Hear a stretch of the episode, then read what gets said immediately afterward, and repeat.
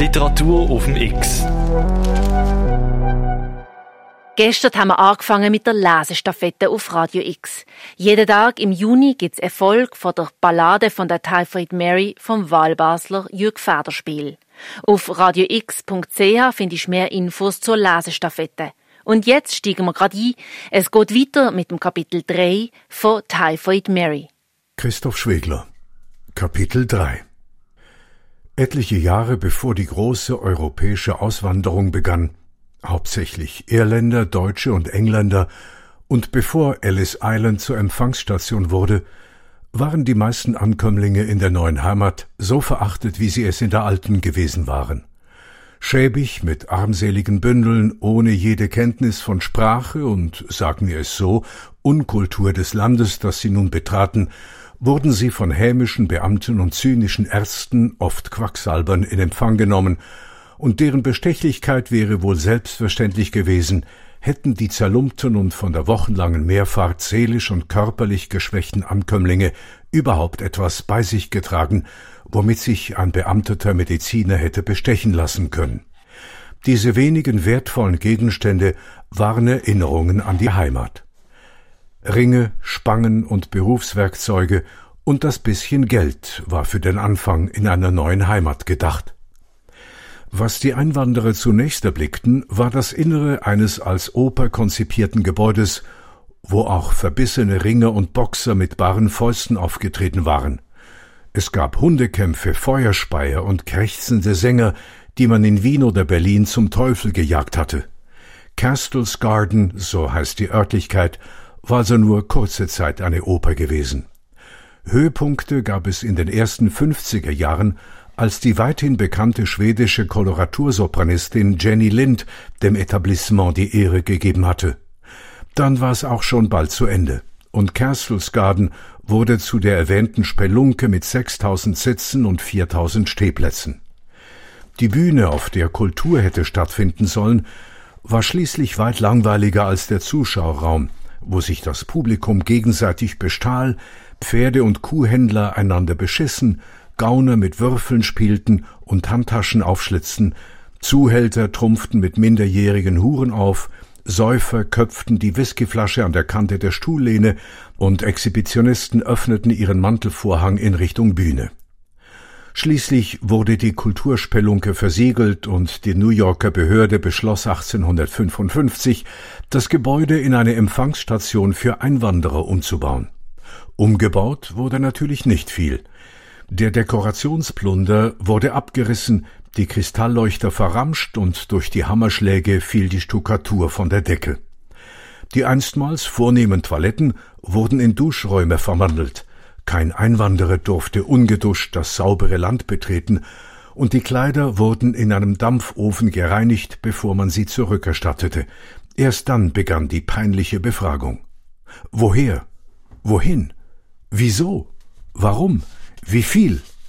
Auf Deck der Leibniz stand das Kind Maria, die Lippen bläulich vor Kälte und die Finger zu Fäusten verkrampft. Einer der Beamten ließ den Befehl weitergeben, das Schiff noch am selben Tag auszuräuchern, und dann fragte er die Umstehenden, wer von ihnen dieses Kind nach Castles Garden bringen werde. Er bemerkte es beiläufig, hörte kaum zu, als ein anderer sagte, es sei dies doch allzu schrecklich für ein verwaistes Mädchen und in diesem Augenblick rannte das Kind über das Deck, glitt auf dem vereisten Holz aus, erhob sich sogleich wieder und stürzte zur Reling. Die beiden Ärzte rannten hinter ihm her und packten das Mädchen, das mit Beinen und Armen um sich schlug, biss und kratzte. Ein Fußtritt traf einen der Männer ins Gesicht. Schließlich konnten sie es überwältigen und auf dem Boden festhalten. Die Hafenbeamten waren gelangweilt stehen geblieben Hören Sie zu, Doktor, sprach einer der Beamten in der Tonart gemütvoller Unmenschlichkeit. Vielleicht wäre es für das Kind sogar das Beste gewesen. Ich als Chronist muss zugeben, es wäre das Beste gewesen, wenn Maria damals umgekommen wäre. Doch das Schicksal verschonte sie ausgerechnet in Gestalt eines Arztes, der doch Leben retten soll und dann mit dieser Tat hundert, sogar tausendfachen Tod verbreitete. Wie immer. Die beiden Beamten gingen vor Bord, was geschah, war ihr Alltag. Kapitel 4 Der ältere der beiden Ärzte, die sich um Maria gekümmert hatten, hieß Dorfheimer, Gerald Dorfheimer. Dorfheimer schickte seinen Kollegen mit der Bemerkung, er werde sich um das Kind kümmern, den beiden Beamten nach, und dieser folgte der Aufforderung allzu gerne. Dämmerung, Elend, Tod und Kälte. Wenige Minuten später erschien ein Boot der Küstenwache und brachte eine Handvoll Männer, die sich mürrisch an Bord zu schaffen machten und Dorfheimer bat die Matrosen, die im Boot geblieben waren, ihn und das Mädchen zum Ufer zu rudern.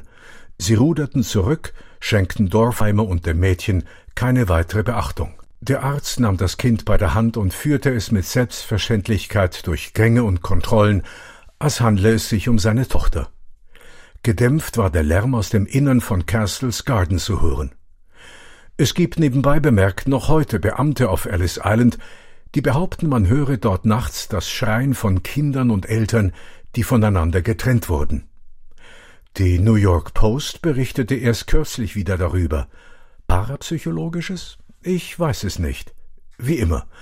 Dr. Dorfheimer, der nicht ahnte, dass er ein seltsam auserwähltes Kind unter seinen Schutz genommen hatte, riskierte zweifellos Lizenz und Beruf, auch wenn, wie wir noch sehen werden, seine Tat nicht ganz uneigennützig war. Zuweilen stelle ich mir ein Raumschiff vor, das mit seiner Lichtgeschwindigkeit die Einsteinsche Theorie verwirklichen und die Vergangenheit gleichsam im Überholen zurückbringen könnte. Und ich stelle mir vor, welche Kinder ich mitnehmen würde, hinaus in andere Galaxien. Oliver Twist wäre dabei, Holden Caulfield, Chaplins Kid, Huckleberry Finn und der kleine Prinz und weiter das Kind Arthur Rimbaud, das Kind Van Gogh, das Kind Amadeo Modigliani, das Kind Abraham Lincoln, das Kind Hannibal, das Kind Wolfgang Amadeus Mozart, das Kind Rainer Maria Rilke, das Kind Francesco Goya, das Kind Janis Joplin, das Kind Nathan Cohen, Auschwitz, das Kind Oscar Wilde, vielleicht auch das Kind Adolf Hitler, das sich mit dem Kind Mao vielleicht gar nicht geprügelt hätte. Ich hätte der Welt sehr viel weggenommen, im sogenannten Guten wie im sogenannten Bösen, doch ich hätte mit dem Raumschiff, man nenne es kindisch, die Welt ärmer hinterlassen. Ob ich das Kind Maria mitgenommen hätte? Ja, ohne Zweifel. Zur Zeit ihrer Ankunft, um wieder zur Erde zurückzukehren, mag man sich ein durch Elend und Entbehrung abgemagertes, ein wenig derbes Bauernmädchen in plumpem Röckchen und einer bis zu den Augenbrauen herabgezogenen Mütze vorstellen. Maria hatte sich auf dem Schiff eine Art Matrosengang angeeignet, der komisch wirkte. Doch ihre kühlen Augen und gekrallten Finger ließen auf eine wachsame Katze schließen. Ich gebe den Stab nun weiter an Mary Milanovic. X. Morgen hörst mehr zur gewohnten Zeit am 8 Uhr morgen und am 5 Uhr oben in der Wiederholung.